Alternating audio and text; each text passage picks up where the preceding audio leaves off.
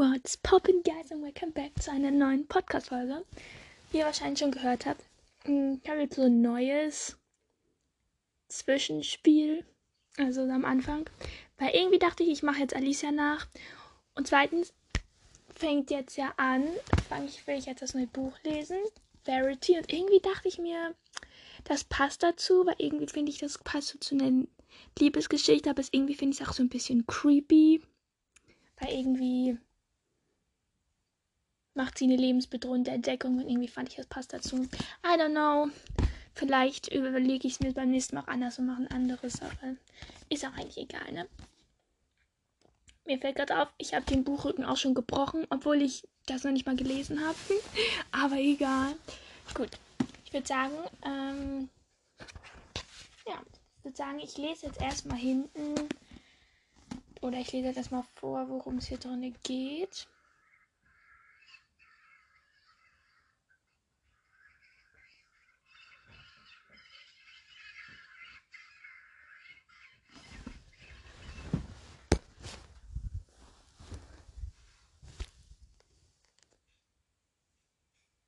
ihr das gerade gehört?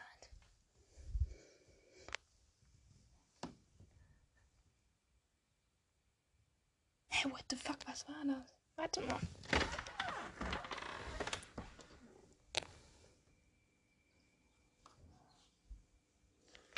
Habt ihr das gerade gehört? Oh, es hat sich angehört, als hätten die da irgendwie so Tiere getötet. Wenn ihr das gehört habt, bitte schreibt mir jetzt sofort. Schreibt mir jetzt sofort, wenn ihr das auch gehört habt. Es war gerade übelst creepy. Was war das? Okay, fangen wir mit dem Podcast an.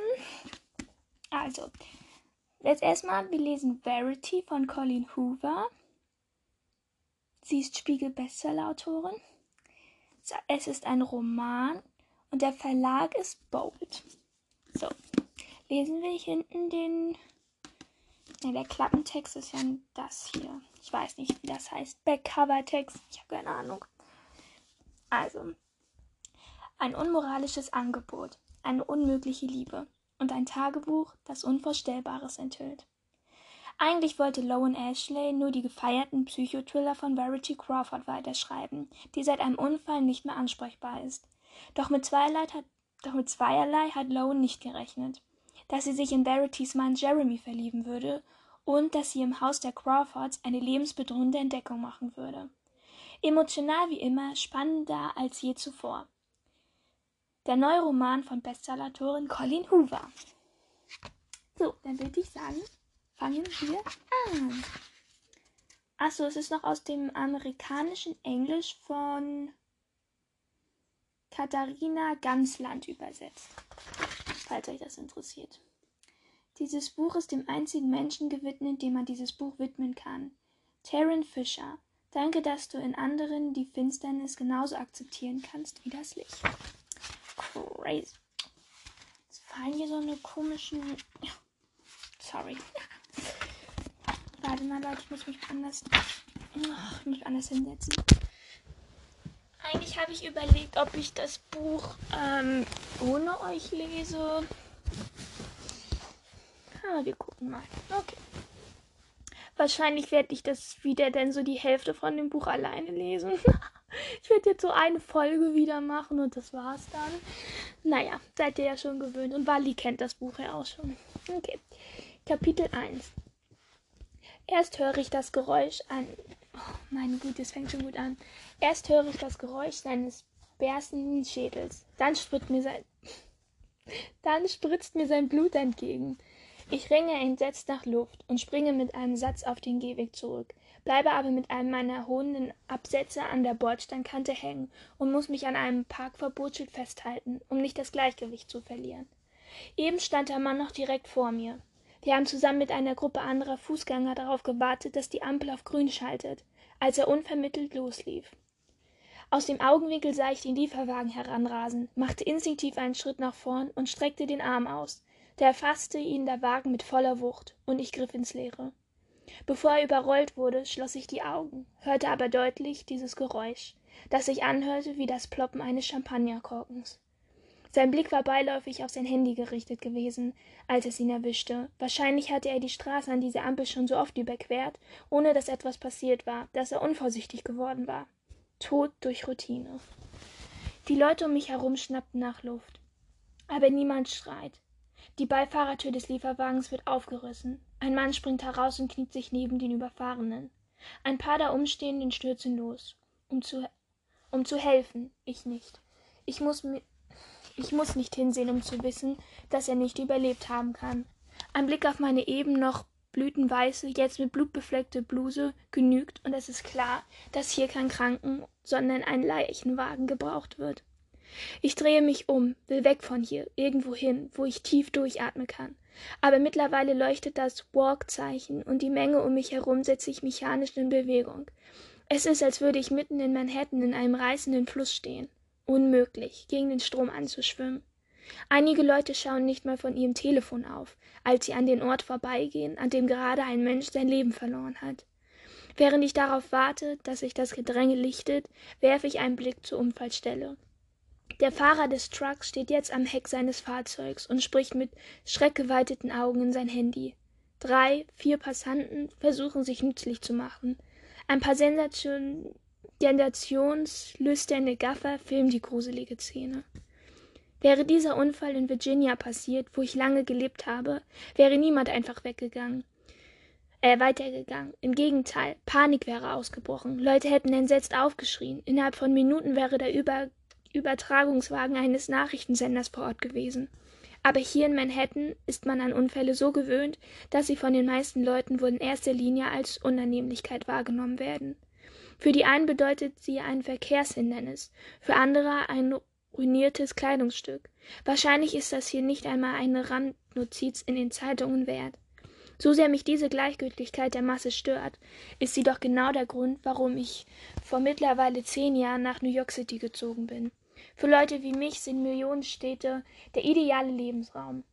An Orten dieser Größe ist die persönliche Situation des Einzelnen irre irrelevant hier gibt es unzählige menschen deren lebensgeschichte weitaus tragischer ist als meine ich bin unsichtbar unwichtig mein hätten ist zu überfüllt als daß sich irgend jemand für mich interessieren würde und dafür liebe ich die stadt sind sie verletzt ich sehe auf als mich ein mann am arm berührt und besorgt auf meine blutfleckte bluse zeigt er musterte mich von oben bis unten als würde er nach einer verletzung suchen das kann kein abgehärteter new yorker sein Vielleicht wohnt er hier, aber aufgewachsen ist er mit Sicherheit woanders, wo ihm nicht von frühester Kindheit in jeglichen Mitgefühl ausgetrieben wurde.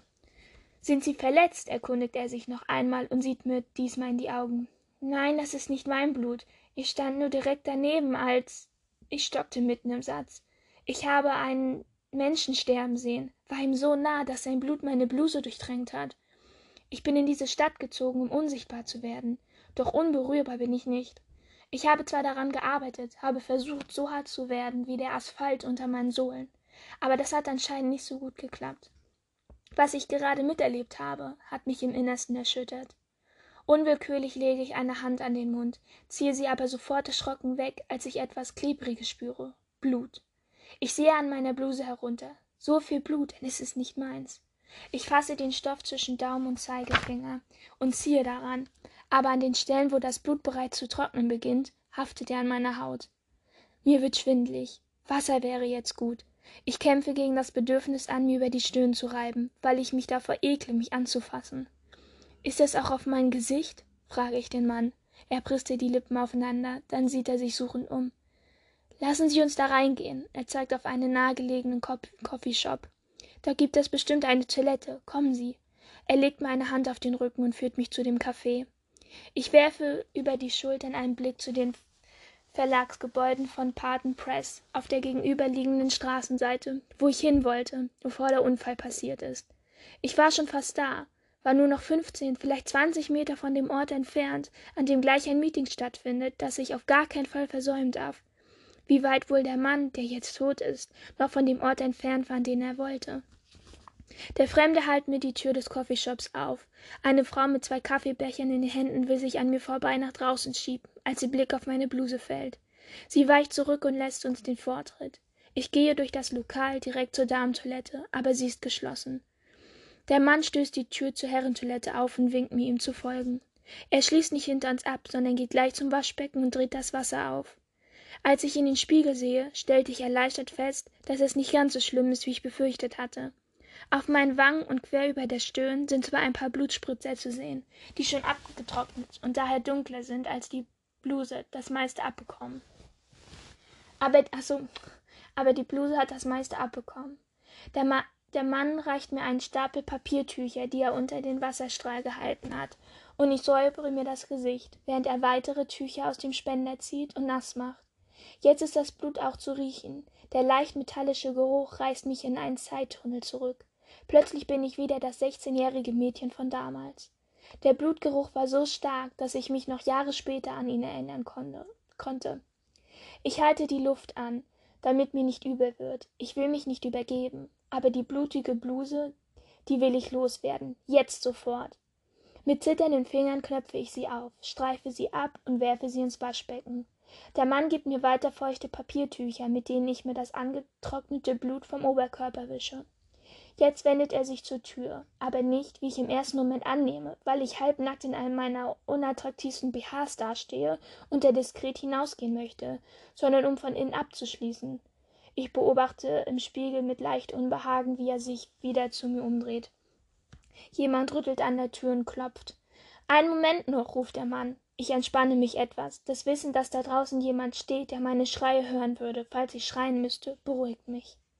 Ich konzentriere mich wieder darauf, das Blut abzuwischen, bis ich mir sicher bin, dass ich sämtliche Spuren von meinem Oberkörper und meinem Hals entfernt habe. Danach untersuche ich meine Haare, drehe mich vor dem Spiegel nach rechts und links, sehe aber nichts als den Zentimeter herausgewachsenen dunklen Ansatz über hellem Karamellbraun. Hier, der Mann öffnet die Knöpfe seines frisch gebügelten weißen Hemds. Ziehen Sie das an. Sein Jackett hatte er schon abgelegt und über den Türknauf gehängt. Er streift sich das Hemd ab, unter dem er ein weißes Unterhemd trägt. Er ist größer als ich und ziemlich muskulös. Ich werde in seinem Hemd untergehen. Eigentlich kann ich unmöglich so zu dem Meeting, aber mir wird nichts anderes übrig bleiben, also nehme ich es, als er es mir reicht. Ich ziehe ein paar frische Papiertücher aus dem Spender und tupfe meinen o Oberkörper trocken, dann schlüpfe ich in das Hemd und knöpfe es zu. Ich sehe absurd aus, aber wenigstens war es nicht mein Kopf, der auf der Kleidung von jemand anderen explodiert ist. Es gibt immer einen, einen Silberstreif am Horizont. Ich nehme meine nasse Bluse aus dem Waschbecken, finde mich damit ab, dass sie nicht mehr zu retten ist und entsorge sie im Mülleimer. Danach stütze ich mich mit beiden Händen auf den Beckenrand und betrachte mich im Spiegel. Zwei müde, leere Augen starren zurück das grauen das sie gerade gesehen haben hat ihren sonst warmen haselnußton zu schlammbraun getrübt um wenigstens ein bißchen farbe in mein gesicht zurückzuholen reibe ich mir mit der Handballen über die wangen aber es ist zwecklos ich sehe aus wie der lebende tod ich lehne mich an die wand und atme tief durch der mann rollt währenddessen seine krawatte zusammen schiebt sie in die tasche seines jacketts und betrachtet mich forschend schwer zu sagen ob sie einfach unglaublich gefaßt sind oder unter schock stehen ich stehe nicht unter Schock, aber gefasst bin ich ganz sicher nicht. Tja, keine Ahnung, gebe ich zurück. Wie fühlen Sie sich? Es geht, sagt er. Ich habe leider schon Schlimmeres gesehen. Ich schaue ihn fragend an, während ich versuche, durch die Schichten dieser kryptischen Antwort zu ihrem Kern vorzudringen. Dass er meinen Blick ausweicht, macht mich noch neugieriger. Was könnte schlimmer sein, als mit anzusehen, wie der Kopf eines Menschen unter einem Lieferwagen zerquetscht wird? Vielleicht ist ja doch waschechter New Yorker, oder er arbeitet in einem Krankenhaus. Er strahlte eine entschlossene Tatkraft aus, die Menschen, die sich beruflich um andere kümmern, oft an sich haben. Sind Sie Arzt? Er schüttelt den Kopf. Immobilienmakler war ich jedenfalls lange. Er kommt auf mich zu und schnippt etwas von der Schulter meines Hemdes. Seines Hemds. Als er an den Arm wieder sinken lässt, sieht er mir einen Moment ins Gesicht, bevor er einen Schritt zurück macht. Seine Augen haben denselben Farbton wie die Krawatte, die er gerade eingesteckt hat ein helles Grün. Er sieht gut aus, macht aber aus irgendeinem Grund den Eindruck, als wäre ihm das unangenehm. Er wirkt beinahe so, als würde er sein gutes Aussehen als Last empfinden, als würde er nicht wollen, dass man ihn bemerkt, als wollte er unsichtbar sein, genau wie ich. Die meisten Leute, die nach New York kommen, legen es darauf an, entdeckt zu werden. Wir übrigen kommen hierher, um uns zu verstecken. Wie heißen Sie eigentlich? fragt er. Lowen. Er stutzt kurz, dann ist der Moment vorüber. Freut mich, ich bin Jeremy, stellt er sich vor. Er geht zum Waschbecken, dreht das Wasser auf und wäscht sich die Hände. Ich wende den Blick nicht von ihm ab. Was hat er gemeint, als er sagt, er hätte schon Schlimmeres gesehen? Okay, er hat in der Immobilienbranche gearbeitet, aber selbst der schlimmste Tag in meinem Leben eines Maklers kann nicht die Ursache für die ernste, fast melancholische Aura sein, die diesen Mann umgibt. Was haben Sie erlebt? Er sieht mich im Spiegel an. Wie bitte? Sie haben eben gesagt, Sie hätten Schlimmeres gesehen. Was war das? Er dreht das Wasser aus, trocknet sich die Hände ab und dreht sich dann wieder zu mir. Wollen Sie das wirklich wissen? Ich nicke. Er wirft die Tücher in den Mülleimer und schiebt die Hände in die Taschen. Seine ganze Haltung lässt ihm jetzt noch düsterer wirken. Er sieht mir in die Augen, aber ich habe das Gefühl, als wäre er in diesem Moment ganz woanders. Ich habe vor fünf Monaten die Leiche meiner achtjährigen Tochter aus einem See gezogen. Ich hole scharf Luft und lege instinktiv die Hand auf meine Kehle was für melancholie gehalten habe war etwas ganz anderes es ist verzweifelter schmerz der ihn erfüllt das tut mir so leid flüstere ich und das kommt aus tiefstem herzen es tut mir für seine tochter leid und für ihn und dafür daß ich so neugierig war und sie was haben sie erlebt fragt er er lehnt sich ans waschbecken und sieht mich ruhig an als wäre er bereit für dieses gespräch fast macht es den eindruck als hätte er genau auf diesen moment gewartet den Moment, in dem jemand vorbeikommt, der es vielleicht schafft, seiner Tragödie etwas von ihrer Tragik abzunehmen. Dann genau, denn genau das braucht man, wenn man das Schlimmstmöglichste erlebt hat. Man sucht nach Menschen in vergleichbaren Situationen, Menschen, denen das womöglich noch schlechter geht als dir, weil das hilft, mit dem Schrecklichen, das dir passiert ist, besser umgehen zu können. Ich schlucke. Die kleinen Tragödien meines Lebens verblassen im Vergleich zu seiner. Ich denke an die jüngste, die ich gerade hinter mir habe, und schäme mich überhaupt davon zu erzählen, weil sie mir gemessen an seinem Unglück so, richtig, so nichtig erscheint. Letzte Woche ist meine Mutter gestorben. Er reagiert nicht, so wie ich eben. Um genau zu sein, reagiert er gar nicht. Hatte ich also recht mit meiner Vermutung, dass er gehofft hat, meine Geschichte wäre schlimmer als seine? Das ist sie nicht. Seine steht weiter unangefochten auf Platz eins. Woran ist sie gestorben? Krebs. Ich habe sie das ganze letzte Jahr bei mir zu Hause gepflegt. Er ist der erste Mensch, dem ich das erzähle. Ich spüre meinen Puls im Handgelenk pochen und schließe die Finger der anderen Hand herum. Heute, heute, habe, ich, heute habe ich zum ersten Mal seit Wochen meine Wohnung verlassen.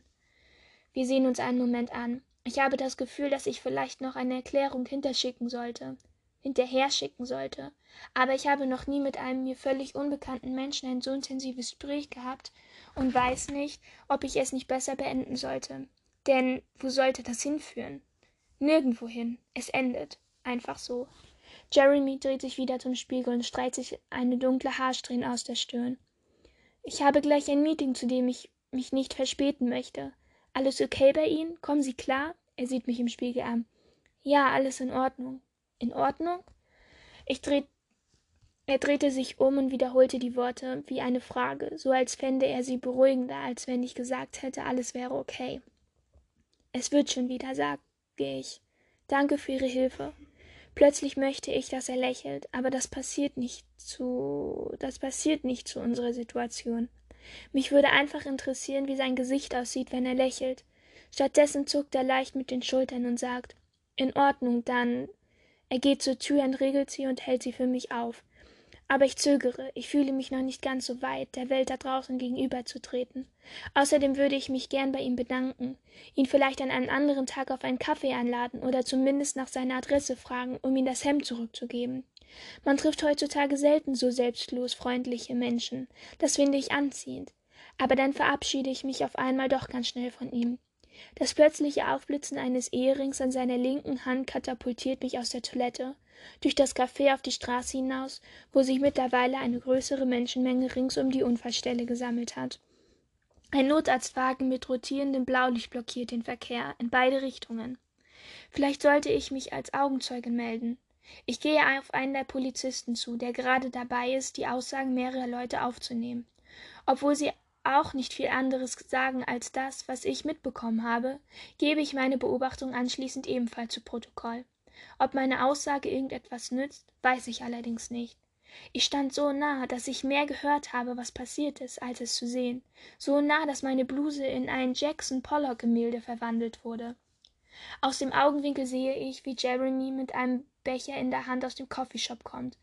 Tief in Gedanken versunken überquert er die Straße er ist schon wieder ganz woanders, weit weg von mir wahrscheinlich bei seiner frau und wie er später erklärt warum er ohne hemd nach hause kommt ich ziehe mein handy aus der tasche und werfe einen blick darauf mir bleibt nicht mehr viel zeit bis zu dem treffen mit Cory und den leuten von panton press jetzt wo niemand mehr bei mir ist der mich ablenken kann merke ich wie heftig meine hände zittern kaffee würde vielleicht helfen oder morphium Letzteres würde ganz sicher helfen, aber die Leute vom Hospizdienst haben alle Medikamente letzter Woche mitgenommen, als sie nach dem Tod meiner Mutter da waren, um die geliehenen Hilfsmittel abzuholen.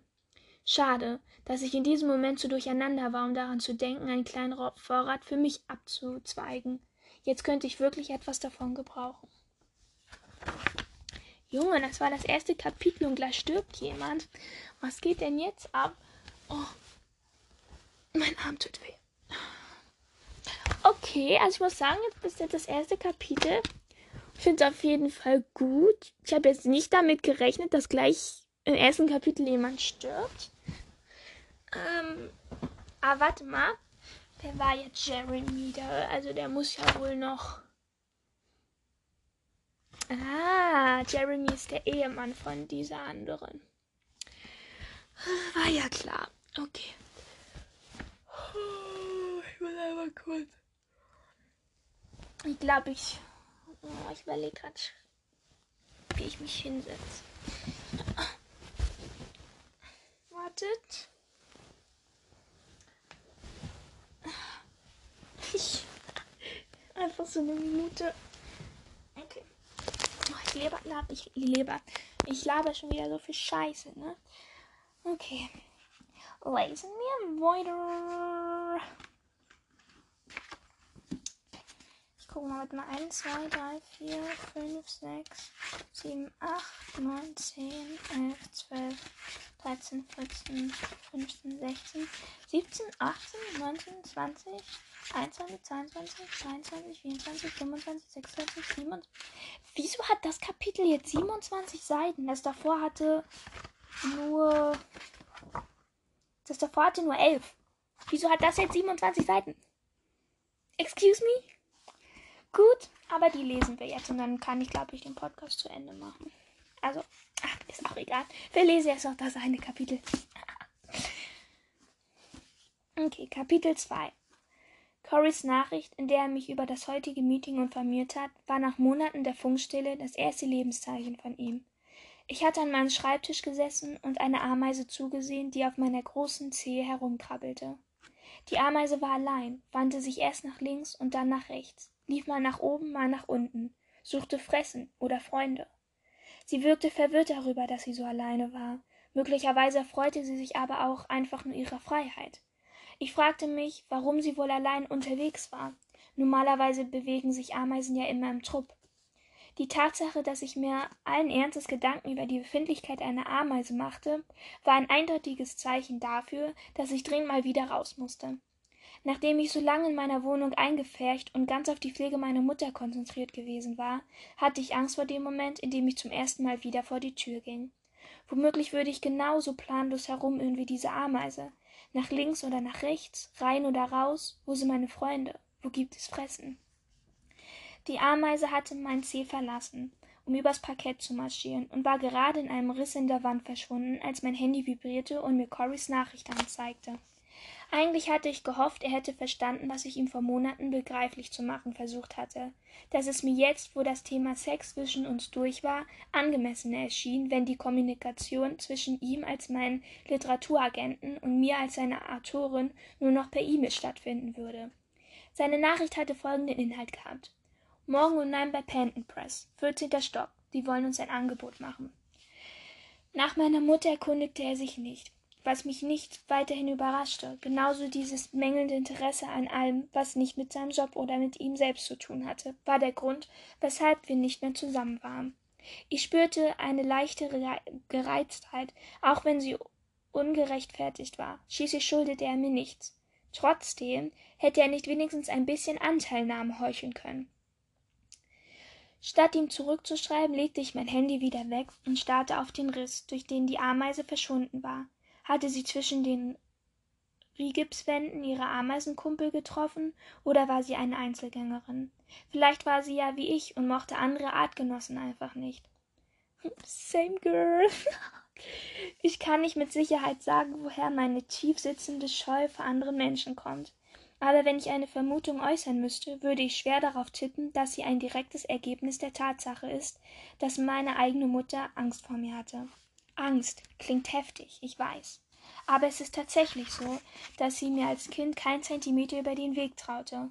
Sie hatte solche Panik vor dem, was ich während meiner häufigen schlafwandlerischen Ausflüge anrichten könnte, dass sie mich außerhalb der Schule von anderen so komplett wie möglich abschirmte.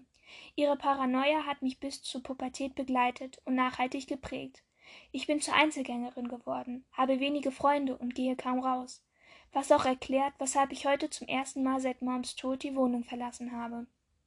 Allerdings hatte ich mir vorgestellt, dass mein erster Ausflug mich eher an einen Ort führen würde, den ich vermisst habe, in den Central Park vielleicht oder eine Buchhandlung.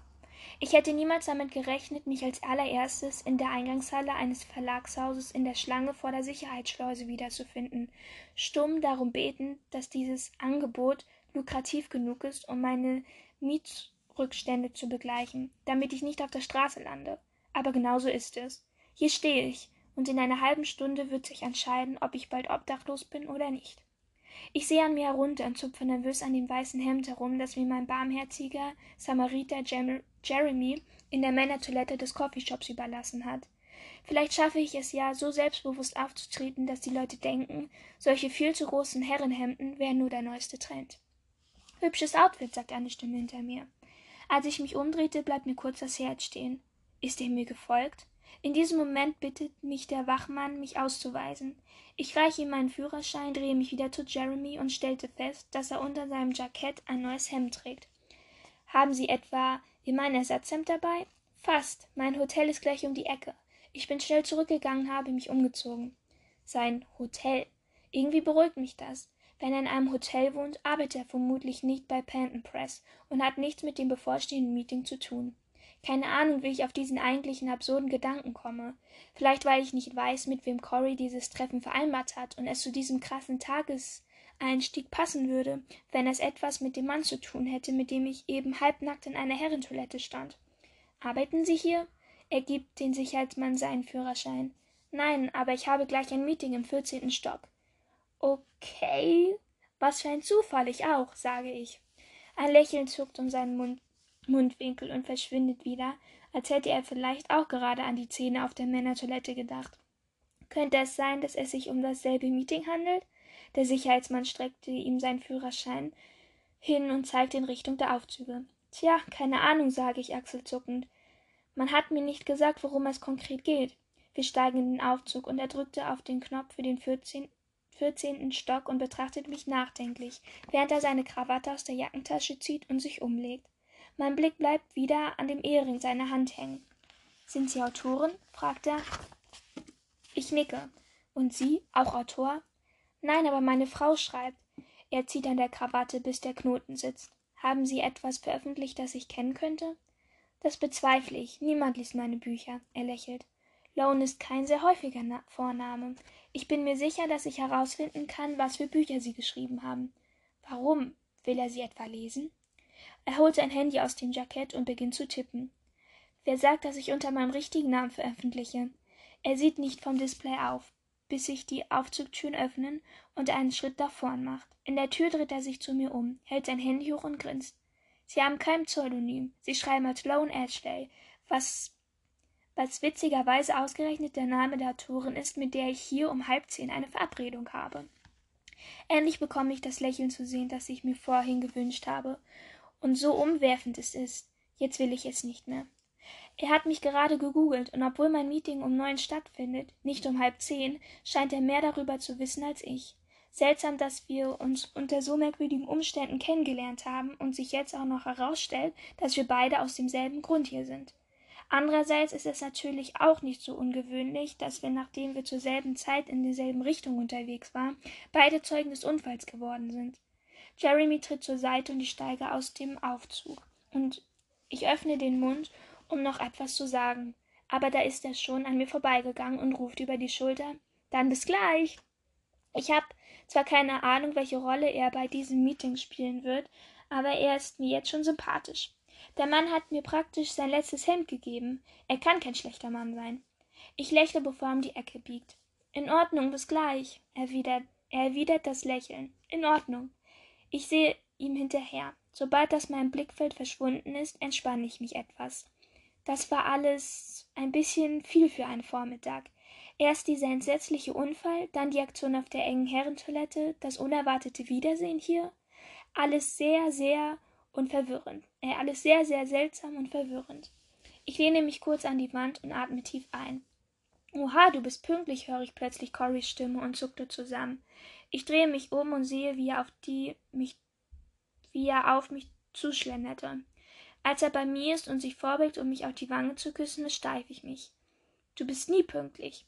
Ich wäre sogar noch früher hier gewesen, wenn aber ich beende den Satz nicht. Cory scheint sich sowieso nicht dafür zu interessieren, was mich aufgehalten hat. Er geht in die Richtung, in der Jeremy eben verschwunden ist. Das Meeting ist auf halb zehn angesetzt, aber ich habe dir geschrieben, dass du um neun hier sein sollst, weil ich damit gerechnet habe, dass du zu spät kommst. Ich bleibe stehen und starre auf seinen Hinterkopf. Ganz toll, Cory, echt.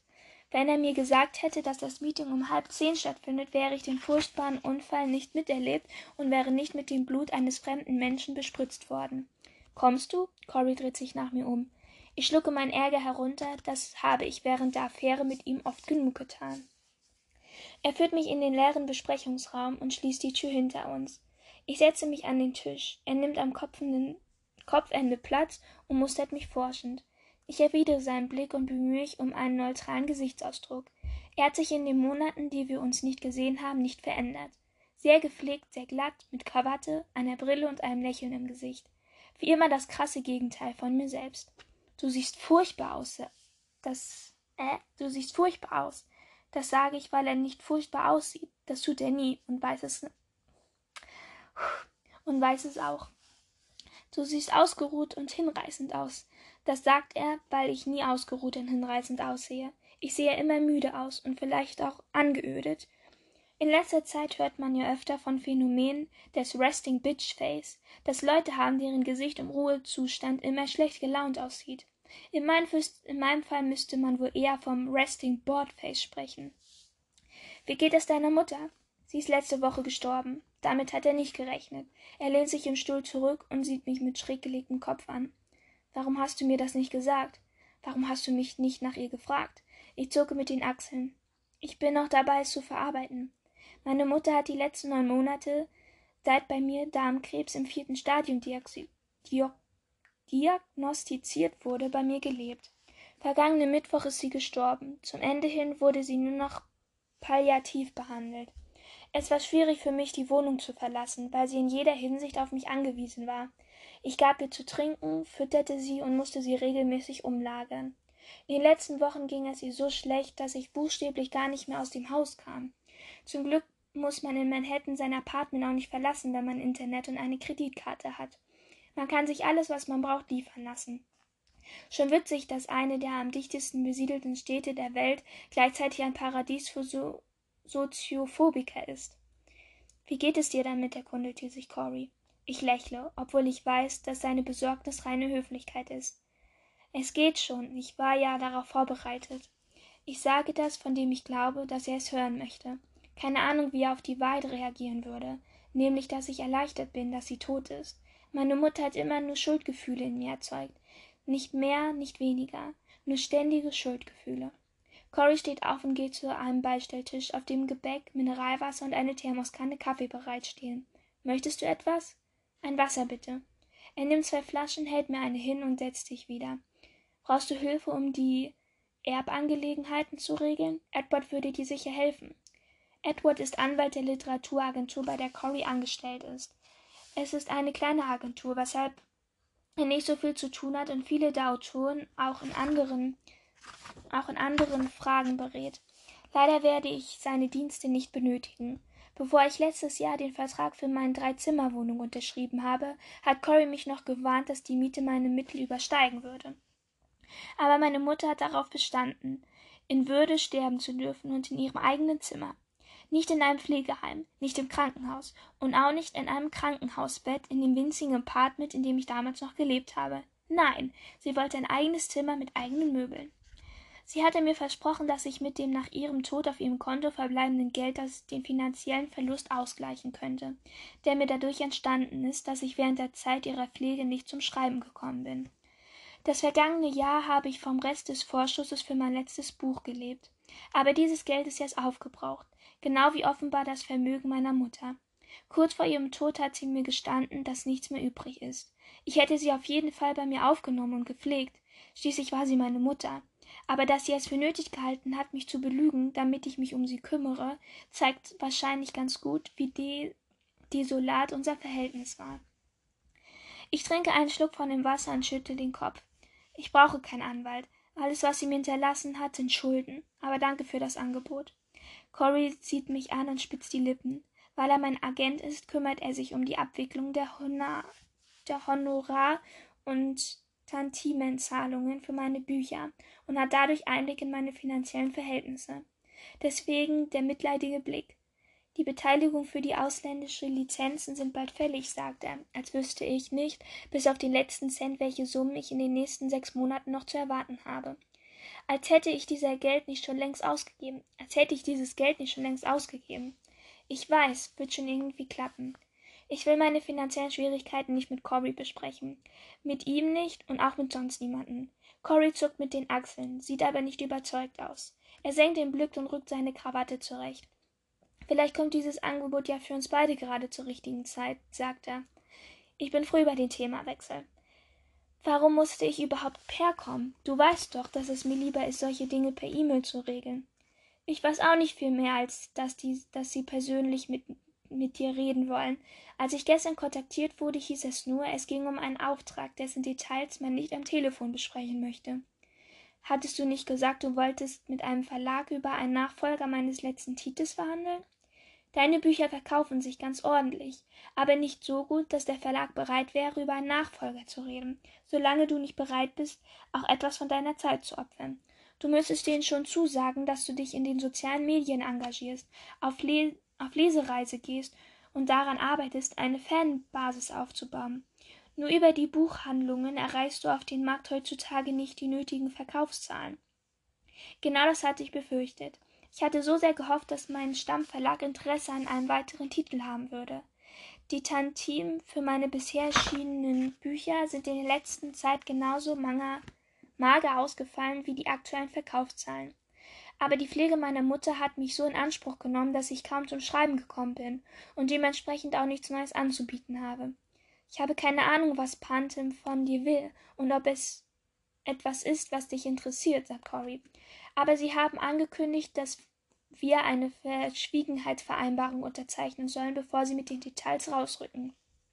Ich muss zugeben, dass mich dieses Geheimniskrämerei neugierig, neugierig macht. Ich will jetzt nicht zu viel versprechen, aber ich habe ein gutes Gefühl. Wir brauchen, wir brauchen einen lukrativen Auftrag. Oh, Leute, also heute.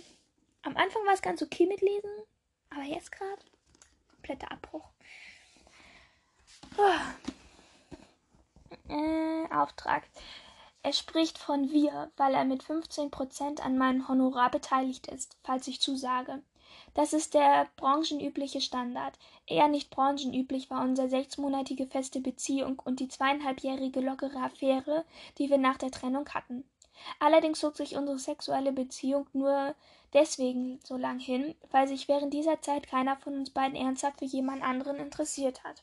Unser Verhältnis war praktisch und bequem, bis es das irgendwann nicht mehr war. Aber der Grund, weshalb unsere richtige Beziehung nicht funktionierte, hat damit zu tun, dass er eine andere Frau geliebt hat.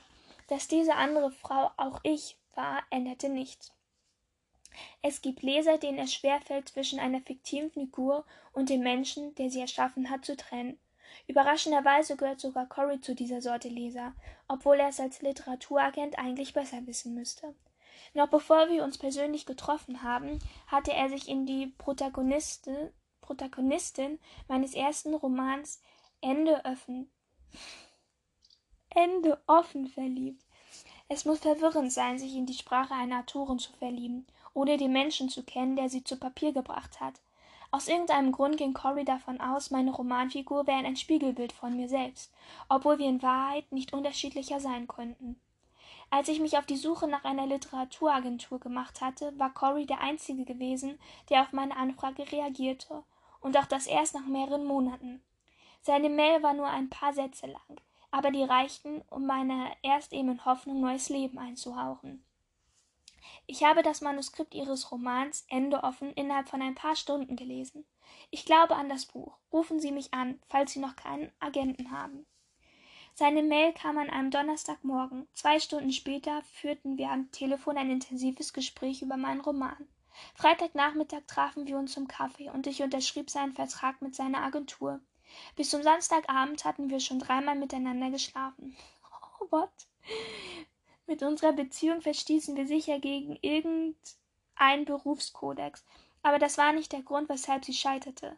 Nein, es war etwas anderes. Cory erkannte ziemlich schnell, dass ich und meine Romanfigur nicht identisch waren und begriff, dass ich eine andere war als die, in die er sich verliebt hatte.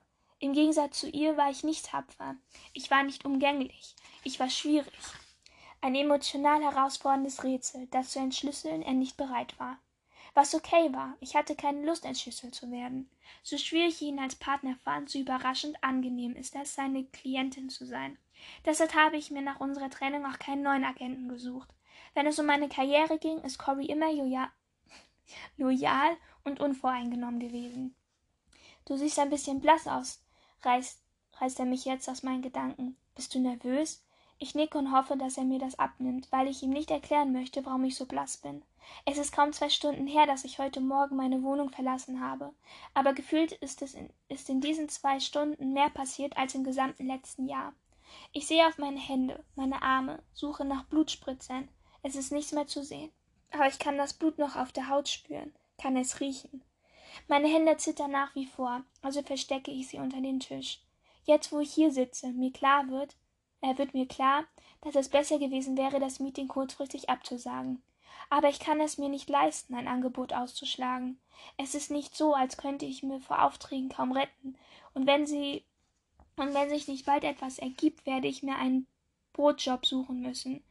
Dann hätte ich zwar nicht genug Zeit zum Schreiben, könnte aber zumindest meine Rechnungen bezahlen. Cory zieht ein Taschentuch aus der Jackentasche und wischt es sich über die Stirn. Er schwitzt nur, wenn er nervös ist. Dass er nervös ist, macht mich noch nervöser. Sollen wir so eine Art Geheimsignal verabreden für den Fall, dass du dich nicht interessiert bist? fragt er. Hören wir uns doch erstmal an, worum es überhaupt geht. Dann können wir ihnen immer noch sagen, dass wir unter vier Augen darüber sprechen wollen. Corey setzt sich in seinem Stuhl aufrecht hin, strafft die Schultern und lässt die Miene seines Kugelschreibers herausklicken, als würde er vor einer Schlacht, als würde er vor einer Schlacht sein Gewehr laden. Überlass das Reden vielleicht lieber mir, okay? Nichts anderes hatte ich vor. Cory ist charismatisch und charmant. Man müsste lange suchen, um jemanden zu finden, der dasselbe von mir behaupten würde. Es ist für alle Beteiligten besser, wenn ich mich zurücklehne und erstmal einfach zuhöre. Sag mal, was hast du da eigentlich an? Cory starrt verblüfft auf mein Hemd, das er anscheinend erst jetzt bemerkt, obwohl wir schon fast eine Viertelstunde hier sitzen. Ich schaue dem viel zu großen Männerhemd hinunter. Einen Moment lang hatte ich vergessen, wie albern ich aussehe. Ich habe heute Morgen Kaffee auf meiner Bluse verschüttet und musste mich umziehen. Wessen Hemd ist das? Ich zucke mit den Achseln. Wahrscheinlich deins. Es ging bei mir im Sch es hing bei mir im Schrank. Du bist so aus dem Haus gegangen? Hattest du nichts anderes anzuziehen? Sehe ich Sehe ich etwa nicht aus, als käme ich direkt vom Pariser Laufsteg? Das ist sarkastisch gemeint, aber das entgeht ihm. Äh, nein. Corby verzieht das Gesicht. Dachtest du etwa, du würdest so aussehen? Arschloch. Aber wie die meisten Arschlöcher ist er gut im Bett. ich bin erleichtert, als die Tür aufgeht und eine Frau hereinkommt. Ein älterer Mann folgt ihr so dicht auf, dass er was? Dass es dass es Slap was? Dass er slapstickartig in sie hineinläuft, als sie stehen bleibt. Was ist das denn für ein Wort? Herrgott, Baron, höre ich sie zischen. Ich muss mein Lächeln verkneifen, als ich mir vorstelle, dass das sein Name ist. Herrgott, Baron. Jeremy tritt als letzter in den Raum. Er nickt mir so unmerklich zu, dass keiner der anderen es mitbekommt. Die Frau ist stilsicherer gekleidet als ich an einem besten Tagen, hat kurz geschnittene schwarze Haare und trägt einen Lippenstift, der für diese frühe Zeit gerade zu irritierend rot leuchtet. Sie scheint hier die Chefin zu sein, denn sie hält erst Cory und dann mir die Hand zur Begrüßung hin, während Herrgott Barron sich im Hintergrund hält. Amanda Thomas, stellt sie sich vor. Ich bin Lektorin bei Panton Press. Das sind Barons Steffens, unser Anwalt, und Jeremy Crawford, der Auftraggeber. Als Jeremy und ich uns die Hand schütteln, gelingt es ihm bewundernswert gut, sich nicht anmerken zu lassen, was für eine extrem bizarre Begegnung wir heute Morgen schon hatten. Wir setzen uns. Obwohl ich versuche, Jeremy nicht anzusehen, zieht es mein Blick immer wieder zu ihm hin. Ich verstehe selbst nicht, warum ich mir mehr Gedanken über ihn mache, als über den Anlass dieses Meetings. Amanda holt ein paar Folder, Folder aus ihrer Tasche und reicht sie mir und Cory. Ich freue mich, dass Sie sich zu diesem Treffen bereit erklärt haben, sagt sie. Wir sollten keine Zeit verlieren, weshalb ich gleich zum Kern unseres Anliegens kommen werde. Eine unserer Autorinnen ist bedauerlicherweise nicht in der Lage, ihren vertraglichen Verpflichtungen nachzukommen, und jetzt suchen wir eine erfahrene Kollegin, die im selben Genre schreibt und Interesse hätte. In Co-Autorenschaften co die drei noch fehlenden Titel der Reihe zu verfassen. Ich werfe Jeremy einen schnellen Seitenblick zu, aber seine Miene lässt keinen Rückschlüsse darauf zu, in welcher Rolle er an diesem Meeting teilnimmt. Um wen handelt es sich bei dieser Autorin? fragt Corey. Die Details besprechen wir gerne mit Ihnen. Allerdings muss ich Sie vorher beide bitten, eine Verschwiegenheitserklärung zu unterschreiben. Uns liegt daran, dass nichts über die momentane Situation der Autorin in die Öffentlichkeit gelangt. Selbstverständlich, sagt Corey. Ich nicke nur stumm. Dann lesen wir die vorgedruckte Erklärung durch und unterschreiben. Cory schiebt Amanda die Blätter über den Tisch. Es geht um Verity Crawford, sagt sie. Ich nehme an, Sie wissen, von wem ich spreche. Cory ist bei der Erwähnung des Namens erstarrt. Natürlich kennen wir Verity Crawford. Jeder kennt sie. Ich werfe einen verstohlenen Blick in Jeremys Richtung. Sie haben denselben Nachnamen. Ist Verity seine Frau? Wahrscheinlich. Vorhin hat er mir erzählt, seine Frau sei Autorin. Aber warum sitzt er in diesem Meeting und nicht sie? Der Name ist mir ein Begriff, ja, sagt Corby vorsichtig. Offensichtlich will er sich nicht in die Karten schauen lassen. Verity Crawford schreibt eine sehr erfolgreiche Reihe für uns, und es wäre für alle Beteiligten außerordentlich bedauerlich, wenn sie nicht fortgeführt werden würde, sagte Amanda. Aus diesem Grund suchen wir eine Autorin, die bereit ist, die noch fehlenden Titel an ihrer Stelle weiterzuschreiben und auch alle anderen Verpflichtungen wahrzunehmen. Lesereisen, Interviews etc. etc. Wir werden eine Pressemitteilung herausgeben, in der die neue Co-Autorin vorgestellt, aber auf Verities private Situation nicht näher eingegangen wird. Lesereisen, Interviews? Cory sieht mich an. Er weiß, dass ich mit diesem Punkt Probleme habe. Viele Autorinnen und Autoren genießen den direkten Kontakt mit ihren Lesern, aber ich bin sozial so unbeholfen, dass ich Angst habe, meine Leser könnten meinen Büchern für immer abschwören, sobald sie mich einmal in echt erlebt hätten. Ich habe mich in meinem ganzen Leben nur einmal zu einer Signierstunde überreden lassen und konnte vorher eine ganze Woche lang nicht schlafen. Während der Veranstaltung war ich so angespannt, dass ich kaum ein Wort herausgebracht habe. Am nächsten Tag bekam ich eine Mail von einer Leserin, die mich als arrogante Zicke beschimpfte und ankündigte, nie mehr ein Buch von mir zu lesen. Deswegen bleibe ich lieber zu Hause und schreibe. Ich glaube, die Vorstellung, die meine Leser von mir haben, ist angenehmer als mein wahres Ich. Darf ich fragen, welches Honorar mit Mrs. Crawford für die drei Romane vereinbart wurde? erkundigt sich Corey. Jetzt schaltet sich Herr Herrgott Baron zum ersten Mal ein. Der Vertrag zwischen Mrs. Crawford und dem Verlag bleibt bestehen, und über die Einzelheiten kann ich Ihnen, wie Sie sicherlich verstehen werden, keine Aus Auskunft geben. Alle Beteiligungen werden weiterhin an Mrs. Crawford ausgezahlt. Aber mein Mandant Jeremy Crawford ist bereit, pro Buch ein Pauschalhonorar von 75.000 Dollar zu zahlen. Boah, das ist ja richtig viel. Mein Magen schlägt einen Salto. Als ich diese irre Summe höre, zieht sich aber sofort wieder zusammen, als ich mir klar mache, welche enorme Lebensveränderung damit verbunden wäre. Von einer quasi unbekannten Schriftstellerin zur Co-Autorin einer literarischen Sensation. Dieser Sprung ist definitiv zu groß für mich. Schon allein beim Gedanken daran bekomme ich Atemnot. Cory beugt sich vor und legt die Arme auf den Tisch. Schön, ich nehme an, dabei handelt es sich um das Einstiegsangebot. Ich werfe ihm einen Blick zu. Er soll wissen, dass er es gar nicht erst anfangen muss zu verhandeln. Ich werde diese Reihe auf gar keinen Fall weiterschreiben. Das ist eine Aufgabe, die mein Können bei weitem übersteigt. Herrgott Barron richtet sich in seinem Stuhl auf. Ohne ihre Klientin zu nahe zu treten zu wollen, möchte ich darauf hinweisen, dass Verity Crawford über zehn Jahre lang daran gearbeitet hat, mit ihren Romanen eine Marke aufzubauen. Eine Marke, die es ohne sie nicht gäbe. Das Angebot, für, das Angebot gilt für alle drei Bücher. 75.000 pro Buch. Das macht insgesamt 205. Junge, das macht ungefähr. Äh, das macht insgesamt 225.000 Dollar. Cory wirft seinen Kuli auf den Tisch und lehnt sich zurück, als würde ihn das Gesa Gesagte nicht beeindrucken. An welchen Zeitrahmen haben Sie gedacht? wendet er sich wieder an Amanda. Wir stehen durch die Programmplanung terminlich unter Druck. Äh, äh, wir stehen durch die Programmplanung terminlich unter Druck, weshalb wir gern sechs Monate nach Vertragsunterzeichnung ein fertiges Manuskript vorliegen hätten. Während sie redet, kann ich den Blick nicht von ihren Zähnen abwenden, auf die der rote Lippenstift abgefährt hat. Über die Abgabetermine für die anderen Bände können wir noch können wir dann noch einmal reden. Idealerweise hätten wir aber alle drei gern innerhalb der nächsten 24 Monate. Ich sehe Cory an, dass er im Kopf Zahlen addiert und ich sehe Cory an, dass er im Kopf Zahlen addiert und frage mich, ob er das tut, um zu schauen, was für mich dabei herauskommt oder für ihn. Mit seinen 15 Prozent käme er auf einen Anteil von fast 34.000 Dollar. Einfach nur, weil er mein Agent ist. Die Hälfte der übrigen Summe ging, ging er ans Finanzamt und auf mein Konto würden knapp 100.000 landen. 50.000 pro Jahr. Das ist mehr als das Doppelte von dem, was ich als Vorschuss für meine letzten Romane bekommen habe, aber trotzdem nicht genug, um meine Zweifel an meiner Fähigkeit, eine derart erfolgreiche Reihe vorzuführen, zu, zu zersteuern. Äh, zu zerstreuen. Meine Güte, also Leute, heute ist irgendwas los mit mir. Eigentlich ist jedes weitere Gespräch sinnlos, weil ich jetzt schon weiß, dass ich das Angebot ablehnen werde. Als Amanda Vertragsunterlagen aus der Tasche zieht, räusper ich mich.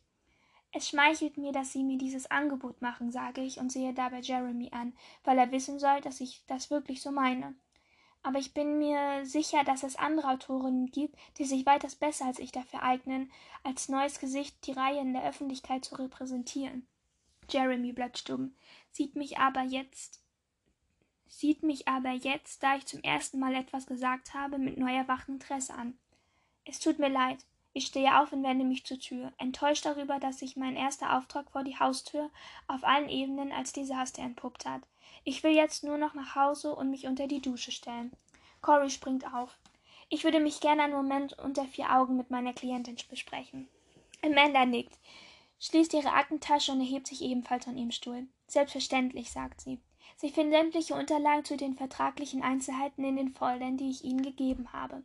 Ich will Ihnen nicht versprechen, schweigen, dass wir noch zwei weitere Autorinnen im Auge haben. Deswegen wäre ich Ihnen sehr verbunden, wenn Sie uns spätestens bis morgen Nachmittag informieren würden, wie Sie sich entschieden haben.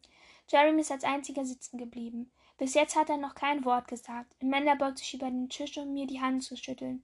Rufen Sie mich bitte jederzeit an, falls Sie Fragen haben. Danke, sage ich. Amanda und Herr Gott Barron gehen hinaus, aber Jeremy bleibt sitzen. Cory schaut zwischen uns hin und her und wartet offensichtlich darauf, dass Jeremy auch geht. Doch der beugt sich stattdessen zu mir vor. Könnte ich mich kurz allein mit Ihnen unterhalten? fragt er mich und sieht dann Cory an. Nicht um ihn sein Einverständnis zu bitten, sondern als Aufforderung zu gehen. Cory wird verblüfft über diese Unverfrorenheit. Er dreht mir langsam den Kopf zu und verengt die Augen. Seine ganze Haltung drückt aus, was bildet sich dieser Kerl ein. Es ist klar, dass er damit rechnet, dass ich mitkomme. Aber er kann ja auch nicht wissen, dass ich mir nichts mehr wünsche als dieses Gespräch. Ich kann es gar nicht erwarten, dass, es, dass er endlich geht, weil ich so viele Fragen an Jeremy habe. Wie sind die Leute von Panton Press auf mich gekommen? Was ist mit seiner Frau? Und warum ist sie nicht in der Lage, ihre Reihe selber zu beenden? Du kannst ruhig gehen, sage ich zu Cory. Er versucht sich seine Gereiztheit nicht anmerken zu lassen, aber die pulsierende Ader an seiner Schläfe verrät ihn. Aber. Ah! aber die pulsierende Ader an seiner Schläfe verrät ihn. Ein Maskottchen bekommen. Okay. Oh, eigentlich hätte ich auch gleich. Warte mal, ich kann mal einmal Klick. Warte, 1, 2, 3, 4, 5, 6. Noch sieben Seiten noch. Na, das schaffe ich nicht mehr. Den Podcast muss ich. Ach, ist egal, Leute. Ich bin heute schon ein bisschen verwirrt. Ah! Okay. Alles gut, ich habe nur wieder Nummer mein Handy ausgemacht. Okay. Äh. Aber die posierende Ader in seiner Schläfe verrät ihn. Seine Kiefermuskulatur verhärtet sich, doch er fügt sich schließlich und geht. Jetzt sind nur noch Jeremy und ich im Raum. Zum zweiten Mal an diesem Tag. Nee, Leute, ich muss mich anders hinsetzen. So geht das nicht. Uff. Okay. Oh, meine Nase juckt. Okay. Ähm, wenn man die Aufzugfahrt mitzählt, ist das sogar das dritte Mal, seit sich unsere Wege heute Vormittag gekreuzt haben. Aber diesmal scheint die Luft vor nervöser Energie geradezu zu vibrieren. Ich bin mir sicher, dass das meine Angespanntheit ist. Jeremy wirkt genauso ruhig wie vor einer Stunde, als er mir geholfen hat, die Blutspritzer eines überfahrenden Fußgängers von meinem Körper zu entfernen. Ich gehe zum Tisch und setze mich ihm gegenüber. Er lehnt sich in seinem Stuhl zurück und fährt sich mit beiden Händen übers Gesicht. Jesus, murmelt er. Oh nee, Jesus. Nee, ich bin Jesus, oder? Jesus, murmelt er. Laufen Gespräche mit Verlagen immer so steif ab? Ich lache leise. Keine Ahnung, ich kommuniziere mit meinen Ansprechpartnern am liebsten per E-Mail. Scheint eine gute Entscheidung zu sein. Er steht auf, geht zum Beistelltisch und nimmt sich eine Wasserflasche. Vielleicht liegt das daran, dass ich jetzt sitze, aber ich kann mich nicht erinnern, dass ich mich in seiner Gegenwart vorhin so klein gefühlt habe. Zu wissen, dass er mit Verity Crawford verheiratet ist, schüchtert mich mehr ein, als nur in BH und Rock vor ihm zu stehen. Er lehnt sich gegen den Tisch und stellt seinen Fuß vor den anderen. Alles okay? Sie hatten noch nicht viel Zeit, das zu verdauen, was unter auf der Straße passiert ist. Sie auch nicht. Ich bin in Ordnung, sagt er und benutzt wieder den Ausdruck, der in unseren Gesprächen ziemlich häufig auftaucht. Aber ich bin mir sicher, Sie haben Fragen. Haufenweise gebe ich zu. Was möchten Sie wissen? Warum kann Ihre Frau die Reihe nicht weiterschreiben? Sie hatte einen Autounfall, sagt er. Seine Stimme klingt mechanisch, als würde er versuchen, sich von dem, was passiert ist, emotional abzukoppeln. Oh, das. Ich hatte keine Ahnung, das tut mir leid. Ich rutsche unbehaglich auf meinem Stuhl hin und her und weiß nicht, was ich sonst sagen könnte. Zuerst war ich nicht begeistert von, die, von, der Idee des Verlags, jemanden zu beauftragen, der die Reihe fortsetzt. Ich hatte die Hoffnung, sie würde sich wieder ganz erholen, aber er zögert. Tja, danach sieht es nicht aus. Dann ist das also der Grund, warum Jeremy so distanziert und wortkarg wirkt. Die Trauer, die ihn umgibt, ist fast mit Händen greifbar. Zu dem, was er mir vorhin erzählt hat, dass seine Tochter vor ein paar Monaten ertrunken ist, kommt auch noch der Unfall seiner Frau. Innerhalb kürzester Zeit ist ihm zweimal der Boden unter den Füßen weggerissen worden. Man kann sich kaum vorstellen, was mit einem Menschen macht. Das tut mir unendlich leid. Er nickt, sagt aber nichts.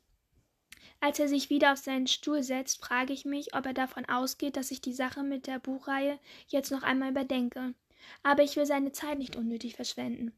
Ich freue mich wirklich selber über das Angebot, Jeremy. Trotzdem muss ich Ihnen ganz ehrlich sagen, dass ich mich damit nicht wohlfühle. Ich bin nicht sehr geschickt im Umgang mit anderen Menschen. Ich weiß nicht mal, warum der Verlag Ihrer Frau auf die Idee gekommen ist, ausgerechnet mich zu fragen. Ende offen, sagt Jeremy. Ich erstarre, als ich den Titel meines ersten Romans nennte. Nennt.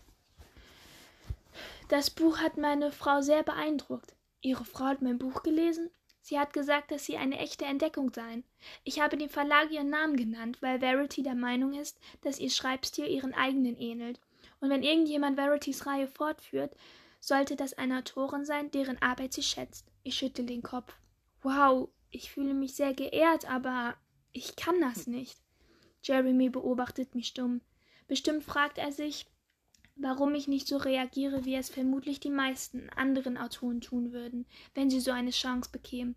Er hat keine Ahnung, was in mir vorgeht. Normalerweise würde mich das mit Genugtuung erfüllen. Ich mag es nicht, durchschaut zu werden. Aber in dieser Situation fühlt es sich falsch an. Plötzlich habe ich das Bedürfnis, ihm mehr von mir preiszugeben. Einfach weil er heute Morgen so freundlich war. Aber ich wüsste gar nicht, wo ich anfangen sollte. Jeremy beugt sich vor und seinen Augen schimmert Neugier er sieht mich einen Moment lang an, dann legt er die Faust auf den Tisch und steht auf. Ich nehme an, dass unser Meeting damit endgültig beendet ist. Aber Jeremy geht nicht zur Tür, sondern wendet sich zur Wand, an der diverse gerahmte Auszeichnungen hängen. Also lasse ich mich in den Stuhl zurücksinken. Er kehrt mir den Rücken zu und betrachtet die Urkunden. Als er, erst als er über einen der Rahmen streicht, erkenne ich, dass es ein Preis ist, den seine Frau gewonnen hat. Er seufzt, dann dreht er sich zu mir um. Haben Sie schon mal den Ausdruck Chroniker gehört? fragt er. Ich schüttle den Kopf.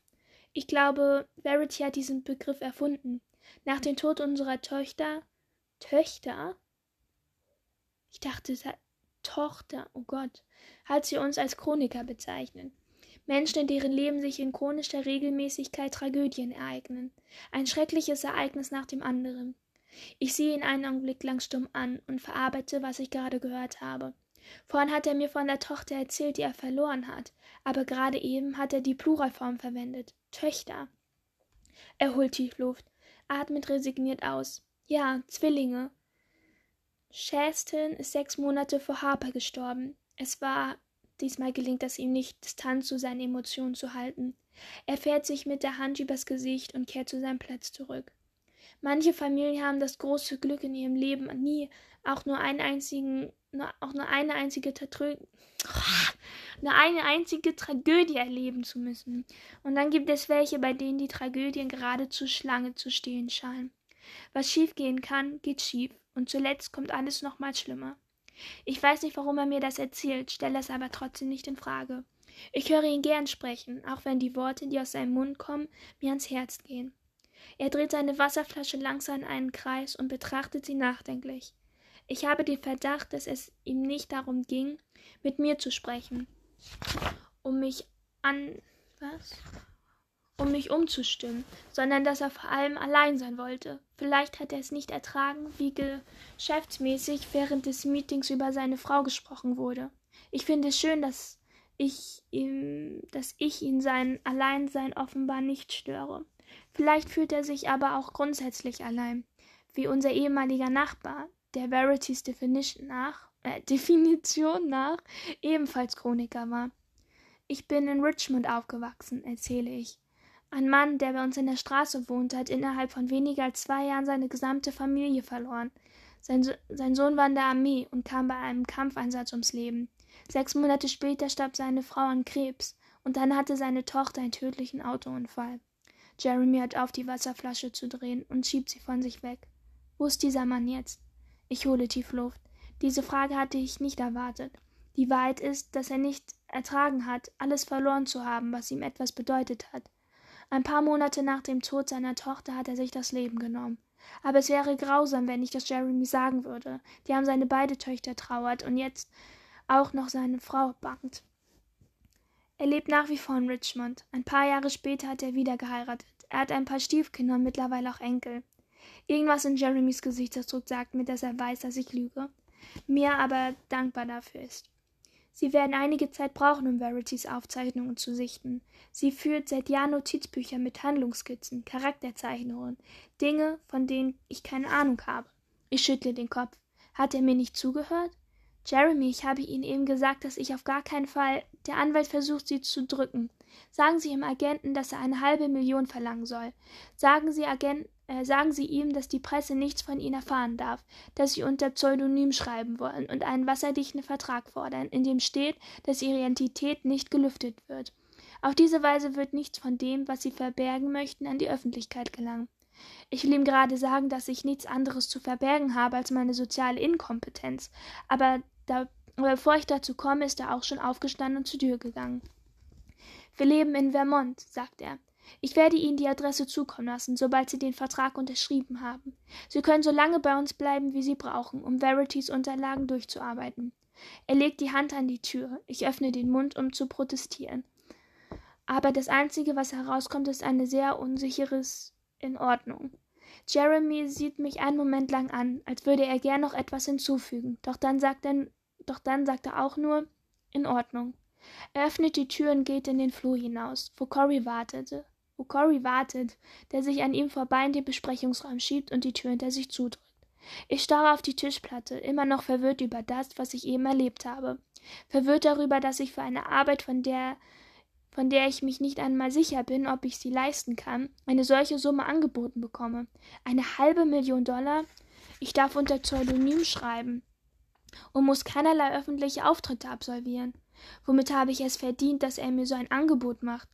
Ich mag den Kerl nicht. Cory lässt sich wieder auf seinen Stuhl fallen. Was hat er gesagt? Er hat gesagt, dass sie versuchen, das Honorar zu drücken und dass ich eine halbe Million verlangen soll und die Zusicherung, dass meine Identität geheim bleibt. Als ich den Blick hebe, sehe ich, wie Cory nach Luft schnappt. Er greift nach meiner Wasserflasche und trinkt einen Schluck. Verdammt! Okay, people. Oh Gott, was machen meine Stimmen los? Okay, also wir sind jetzt auf Seite 45, Kapitel 3. Mm, that's what's it. Ähm, ich hoffe natürlich, euch hat mal wieder diese wunderschönes gefallen. Ähm, ich muss sagen, es wäre aber ganz schön arschig von ihr und auch von ihm, wenn die jetzt wirklich zusammenkommen oder so Weiß nicht. Also würde ich eine ziemlich arschige Nummer finden. Aber mal gucken, was noch passiert. Also egal, was jetzt passiert. Also auch wenn seine Frau stirbt. So. Weiß ich nicht. Also wenn die dann so richtig zusammenkommen, würde ich trotzdem arschig finden. Wisst ihr? Weiß nicht. Also. Bis jetzt mag ich keiner ähm, von den, äh, wie heißt das, von den Personen hier drinne. Bis jetzt kommen mir alle nicht sehr nett vor. nenne ich nicht nett, aber ich mag sie irgendwie nicht. Aber mal gucken, was noch wird. Wir auf Seite 45. Okay. Das war's. Ich hoffe natürlich, es hat euch gefallen und bis zur nächsten Folge. Ciao!